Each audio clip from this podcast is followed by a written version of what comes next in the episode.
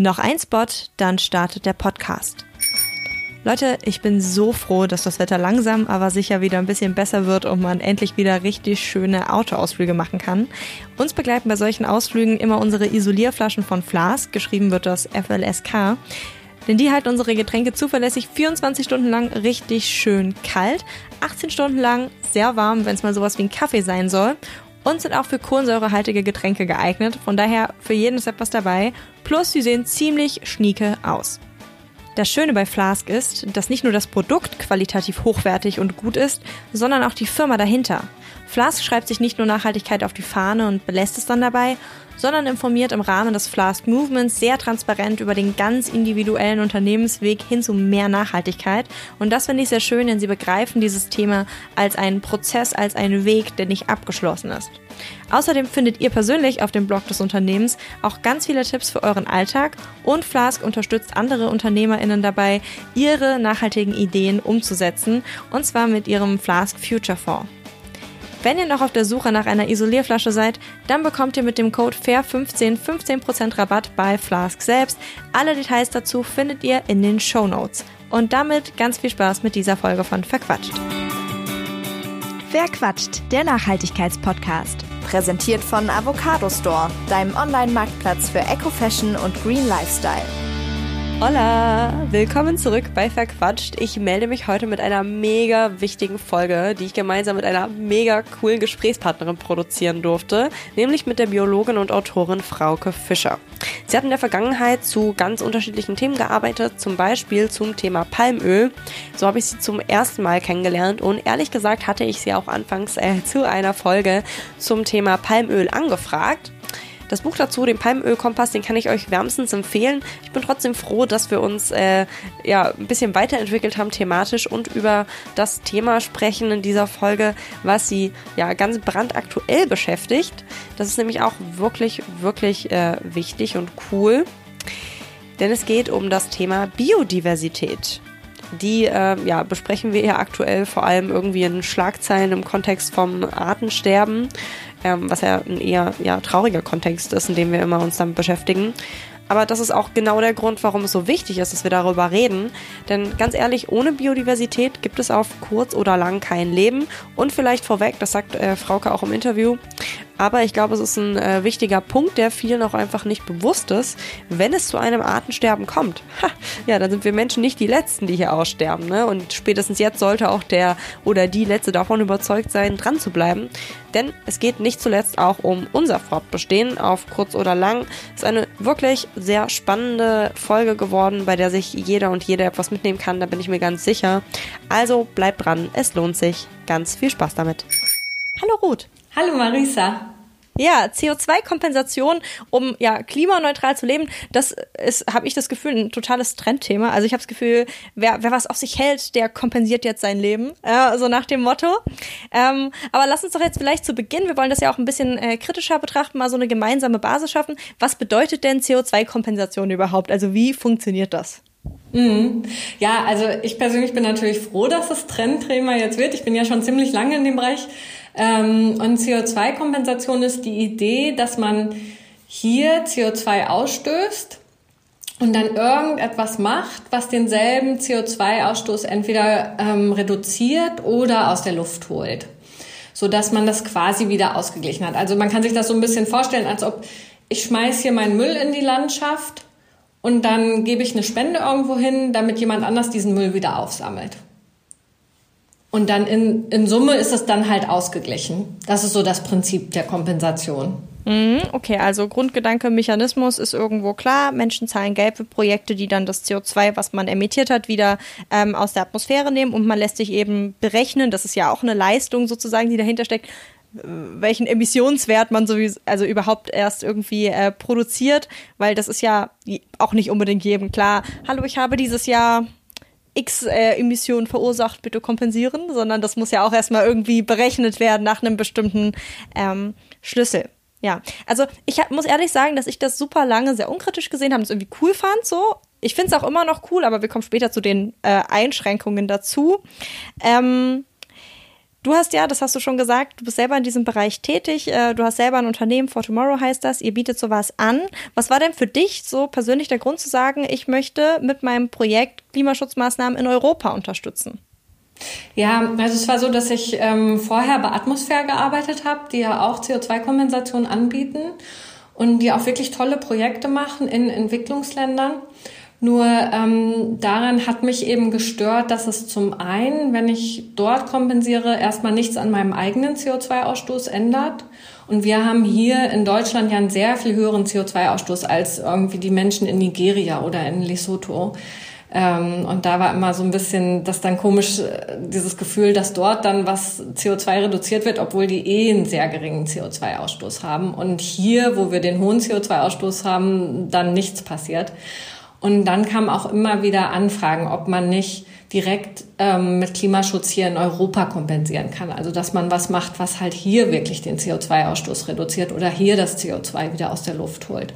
Und das war für mich so der, der Punkt, wo ich dachte, dass man eben diesen europäischen Emissionshandel zugänglich machen kann, weil ich dort auch mal gearbeitet habe in Trading, ähm, weil das ist halt das Instrument, was man in der EU nutzen muss, wenn man hier CO2 reduzieren möchte. Und das war dann die ganze Idee, dass man eben diesen Emissionshandel für die Kompensation zugänglich macht, sodass die Leute hier eben direkt den Kohlekraftwerken zum Beispiel die Emissionsrechte wegkaufen können und so halt direkt hier CO2 reduzieren und damit auch ihren eigenen CO2-Ausstoß langfristig reduzieren.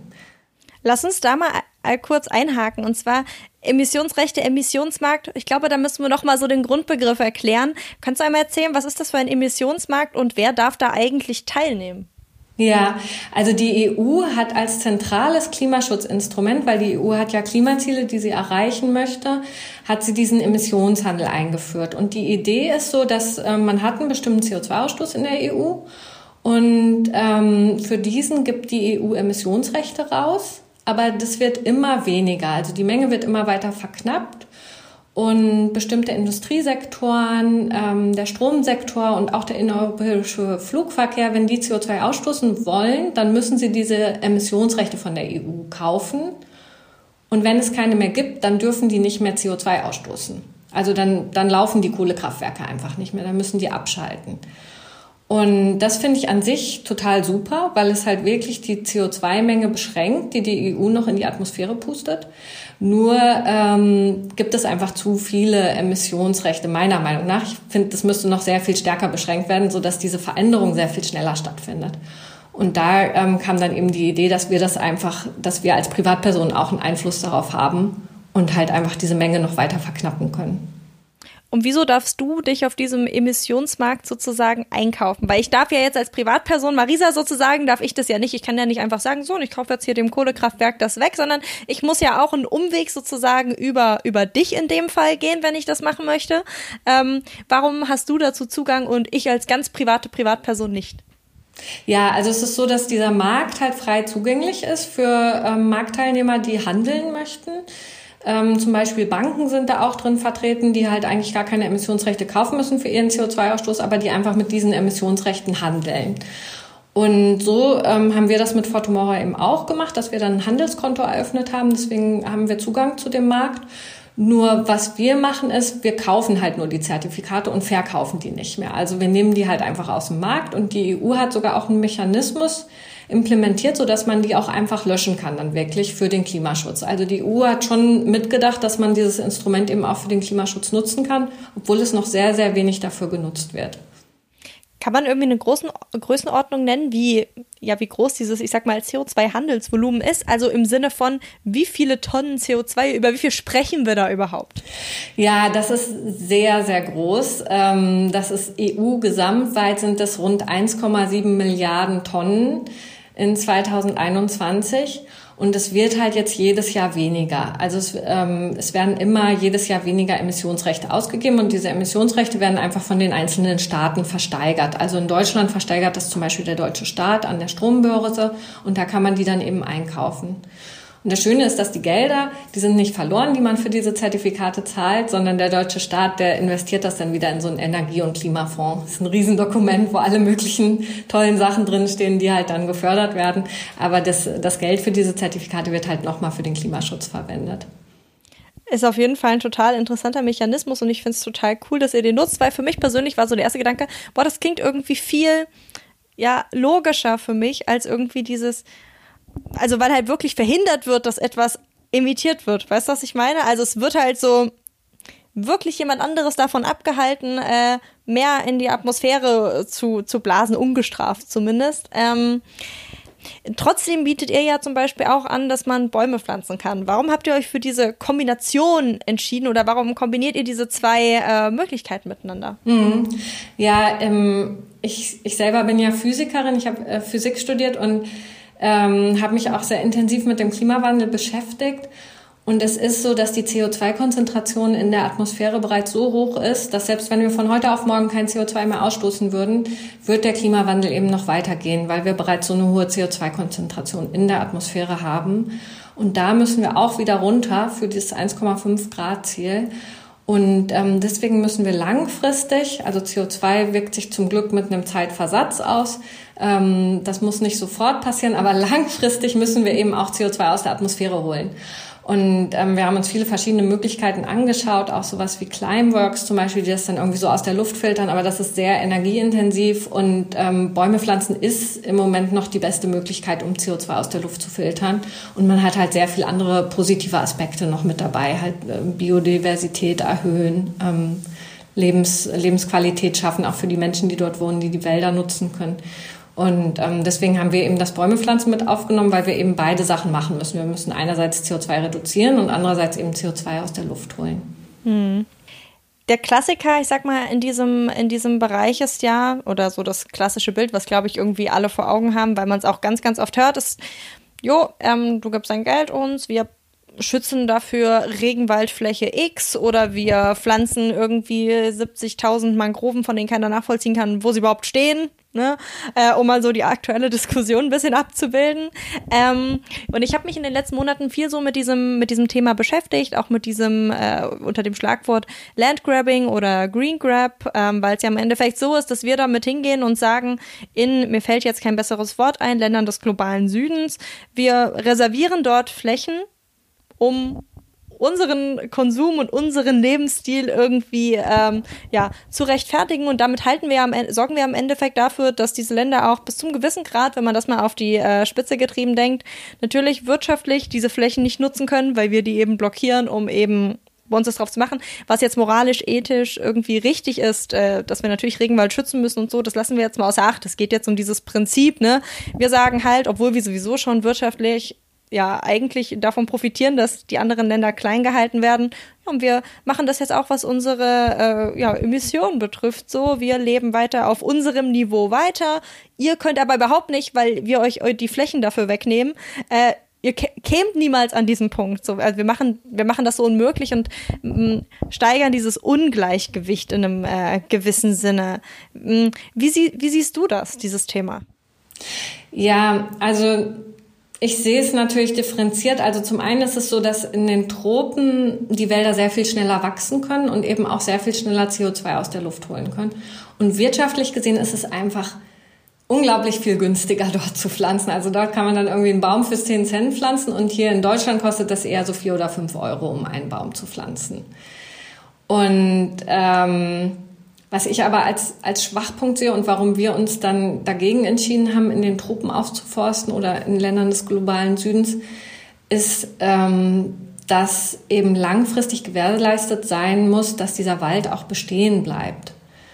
Und das können wir in diesen Ländern eben nicht zusichern. Das ist, ähm, wenn man sich anschaut, was dort passiert, zum Beispiel die Waldbrände in Brasilien, die ja vor anderthalb Jahren sehr stark waren, ähm, da gibt's einfach nicht diese Schutzmechanismen, die wir hier in Deutschland haben. Hier in Deutschland haben wir ein Bundeswaldgesetz, wo wirklich klar drin steht, dass wenn Wald abgeholzt wird, ähm, zum Beispiel jetzt für das neue Tesla-Werk, was eben bei Berlin entsteht, dann ist das schon möglich. Also es kann Wald hier auch verschwinden, aber es muss halt wieder dann eine Ausgleichsfläche aufgeforstet werden, sodass die Gesamtmenge am Wald immer gleich bleibt. Und wenn irgendwas passiert, wie ein Waldbrand oder jetzt mit dem, ähm, mit dem Bäumesterben durch, ähm, durch die Schädlinge, dann muss der Waldbesitzer eben auch wieder aufforsten. Und solche, solche Regularien haben wir nicht in diesen Ländern wie Brasilien zum Beispiel, wo dann einfach Wald abbrennt und dann ist der erstmal weg Der, da gibt's kein Gesetz, das dann wieder aufgeforstet werden muss. Und dann hat man nichts gewonnen, weil dann ist es so, dass das ganze CO2, was man vorher ähm, eingespart hat, also was die Bäume durch ihr Wachstum aufgenommen haben, eben bei dem Brand wieder freigesetzt wird in die Atmosphäre. Mhm. Und deswegen ist es eben effektiver zu sagen, man pflanzt Bäume oder zumindest langfristig gedacht, ähm, effektiver zu sagen, man pflanzt Bäume in einem Land, ähm, wo es solche Regularien gibt. Ja, wo die halt auch wirklich geschützt sind, sodass man sich sicher sein kann, dass das CO2 langfristig gebunden bleibt. Und wie ist das also? Finde ich gut irgendwie, dass du Physikerin bist. Aus dem Kontext äh, oder aus diesem äh, Blickwinkel sieht man das vielleicht auch nochmal irgendwie ein bisschen anders. Ähm, wir sind ja irgendwie mit dem Klimawandel im Nacken gerade, ich sag mal, in einer bescheidenen Situation. Ne? Also wir merken irgendwie, jeder hat das Gefühl, es geht irgendwie zu langsam in die richtige Richtung und irgendwie hat jeder so ein bisschen Angst, aber man weiß noch gar nicht so richtig wovor, weil man kennt zwar die Prognosen, aber so richtig greifbar ist das alles noch nicht, ne? Und wir müssen irgendwie gucken, dass wir auf ein Ziel hinarbeiten, was wir noch gar nicht so spüren können, ne? Oder was nicht sichtbar ist einfach. Ähm, und ich glaube, das macht es auch äh, für viele etwas abstrakt und dann dieses Thema Kompensation ist auch irgendwie super abstrakt, weil es auch so was ist, was man nicht sieht, ne? Sondern es sind irgendwie Zahlen und äh, man kann auch eigentlich diesen Wert CO2, eine Tonne CO2, wie sieht die aus, wie groß ist die, welche Form hat, ne? Also es sind alles sehr, sehr viele abstrakte Sachen. Ähm, deswegen ist so eine Frage, die wir vielleicht noch antworten sollten. Bringt es dann überhaupt irgendwie etwas, wenn alle einfach ihre Emissionen kompensieren? Also haben wir dann wirklich äh, effektiv was gewonnen? Oder müssen wir nicht eigentlich noch viel, viel krasser daran arbeiten, dass wir einfach auch unterm Strich viel weniger äh, erstmal grundsätzlich emittieren, weil das CO2 ist ja erstmal schon in der Atmosphäre und auch bis so ein Baum ordentlich gewachsen ist und so, ne, das braucht ja auch seine Zeit. Oder auch, wenn man, es gibt ja auch andere Projekte, die unterstützt werden, irgendwelche Brunnenprojekte, die dann auf einer theoretischen Ebene einsparen, dass die Leute dann, keine Ahnung, mit dem Auto zum nächsten Brunnen fahren, was weiß ich jetzt, nur mal ins, ins ja, Blau reingeredet. Mm, ja. Da wird viel gerechnet. Ja, ja, aber das, ne, also das ist ja, Mhm. Das wird ja alles noch abstrakter, sage ich mal. Ne? Ja. Ähm, wie, wie würdest du das sehen? Ja, wir müssen auf jeden Fall unseren Lebensstil ändern. Also das ist, das ist ganz, ganz wichtig. Nur ich merke halt an mir selber auch, wie, wie schwer einem das fällt. Also ich schaffe manche Sachen auch immer noch nicht. Also selbst wenn ich die immer wieder versuche, sowas wie irgendwie Milch in Kaffee zum Beispiel. Ich, ich mag irgendwie diese Hafermilch nicht und da kann ich mich dann nicht zu durchringen. Ähm, aber ich weiß, dass wir langfristig da schon hinkommen müssen, dass wir uns halt größtenteils vegan oder vegetarisch ernähren. Ähm, und bei vielen Sachen haben wir einfach auch noch nicht die Möglichkeit, die CO2-neutral zu machen. Wenn man jetzt wirklich weit entfernte Ziele erreichen möchte, dann hat man noch keine Möglichkeit, dahin zu kommen. Ähm, und da bleibt eben nur die Kompensation. Und für mich ist die Kompensation im Moment das hattest du ja auch schon genannt, es ist super zeitkritisch. Wir sind echt kurz davor, dass, äh, dass wir die ersten Ökosysteme zerstören. Ähm, und da ist die Kompensation einfach ein schneller Einstieg, wie wir schnell handeln können, weil das halt auch nicht sehr teuer ist. Also so ein Abo, wo man den Durchschnittsdeutschen kompensiert, bei uns das kostet 34 Euro im Monat und man kann sich da sogar noch ähm, ungefähr 30 Prozent von der Steuer zurückholen, dass es eine Spende ist. Ähm, das ist halt nicht so teuer und das ist was, was jeder direkt machen kann und was wirklich direkten Effekt hat. Aber langfristig müssen wir uns natürlich umstellen und ähm, das war auch wieder ein Grund, warum wir diesen europäischen Ansatz gewählt haben, weil wir eben über unsere Kompensation eben langfristig die Wirtschaft in Europa auch verändern. Weil die Wirtschaft ändert sich nur, ähm, wenn was nicht mehr profitabel ist. Und das kriegen wir jetzt schon langsam mit, dass jetzt Kohlekraftwerke unprofitabel werden, weil der CO2-Preis eben so hoch ist in dem Emissionshandel, dadurch, dass die Zertifikate so knapp geworden sind. Und das ist natürlich super, weil wir dann die Unternehmen viel schneller dazu bekommen, dass sie sich bewegen und wirklich in klimafreundliche Technologien in, investieren. Also das ähm, gibt so ein schönes Beispiel in Moorburg, das Kohlekraftwerk. Ähm, das wird jetzt stillgelegt und dann wird das ein Standort für grünen Wasserstoff. Und diese Veränderungen, die brauchen wir und die müssen wir noch viel, viel schneller vollziehen. Und da kann eben jeder Einzelne mitmachen.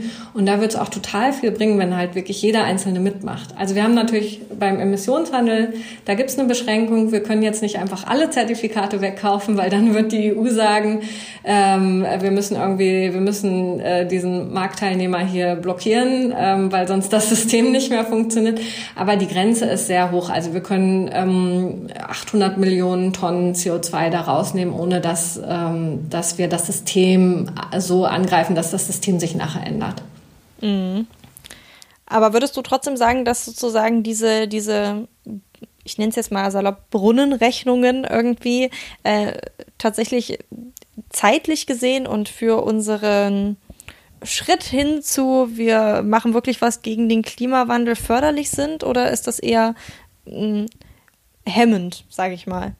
Mm, ich, ich sehe da viel Marketing. Also man sieht jetzt überall irgendwie Klimaschutz und ähm, auch zum Beispiel bei der Plastikvermeidung auch was was ganz, ganz wichtig ist, was wir natürlich auch machen müssen, aber der ähm, CO2-Effekt davon ist sehr gering. Ähm, und da wird viel dann so, so schön betrieben, dass die Menschen dann das Gefühl haben, okay, wenn ich jetzt ein bisschen Plastik vermeide, dann muss ich mich eigentlich nicht mehr um meinen CO2-Ausstoß kümmern, weil ähm, habe ich schon erledigt durch die Plastikvermeidung. Und das stimmt halt leider nicht. Also da, ähm, da muss man wirklich konkret schauen, wie viel die einzelnen Maßnahmen jetzt wirklich bewirken. Mhm. Ah, du würdest zustimmen, Reduktion geht vor Kompensation, also reduzieren, aktiv mhm. reduzieren, wirklich gucken, äh, dass man sich seine äh, ja, Hauptherde, äh, mit denen man eben CO2 verursacht, ein bisschen runterschraubt. Was wären denn deine äh, ja, Top-Tipps, vielleicht drei Stück oder so, äh, um wirklich CO2 zu sparen? Also was ist wirklich effektiv? Weil man kann gefühlt irgendwie alles äh, inzwischen irgendwie besser machen, sage ich mal. Aber was sind denn die wirklich effektiven Sachen?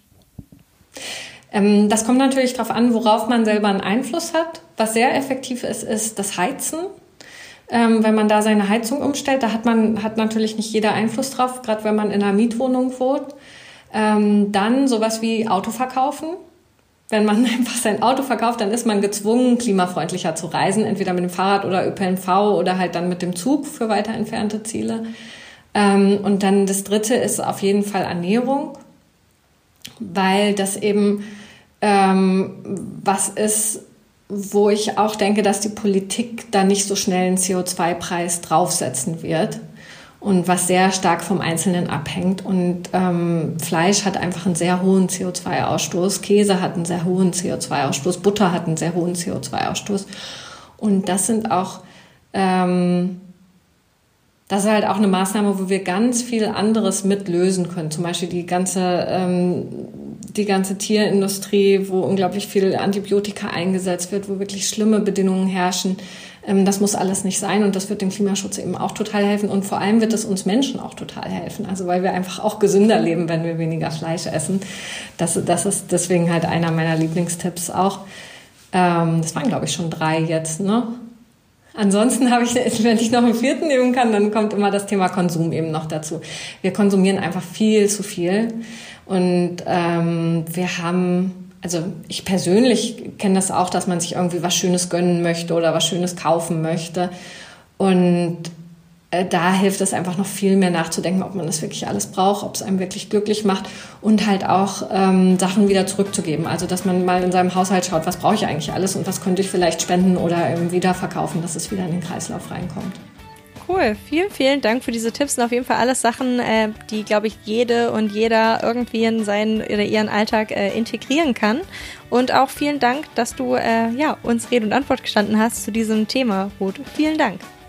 Ja, vielen Dank an dich, Marissa. Du willst nachhaltiger einkaufen, weißt aber nicht wie? Dann schau doch einfach mal bei Avocado Store vorbei. Auf dem grünen Online-Marktplatz gibt es für viele Produkte eine nachhaltigere Alternative. Alle Artikel, die du auf der Website findest, müssen mindestens eins von zehn Nachhaltigkeitskriterien erfüllen. Dazu gehört zum Beispiel eine faire oder schadstoffreduzierte Herstellung sowie die Verwendung recycelter Materialien. Ob Mode, plastiksparende Haushaltswaren oder Wohnaccessoires, Avocado Store hat fast 4000 grüne Marken im Sortiment. Den Link zur Website sowie einen exklusiven Gutscheincode für deinen nächsten Einkauf findest du in den Show Notes. Das war's bei Verquatscht. Mehr Informationen zu den GesprächspartnerInnen findet ihr in der Beschreibung dieser Folge. Falls es euch gefallen hat, würde ich mich sehr freuen, wenn ihr eine Bewertung hinterlasst oder euren Freunden von dem Podcast erzählt. Und damit hoffentlich bis zum nächsten Mal. Wer quatscht? Der Nachhaltigkeitspodcast.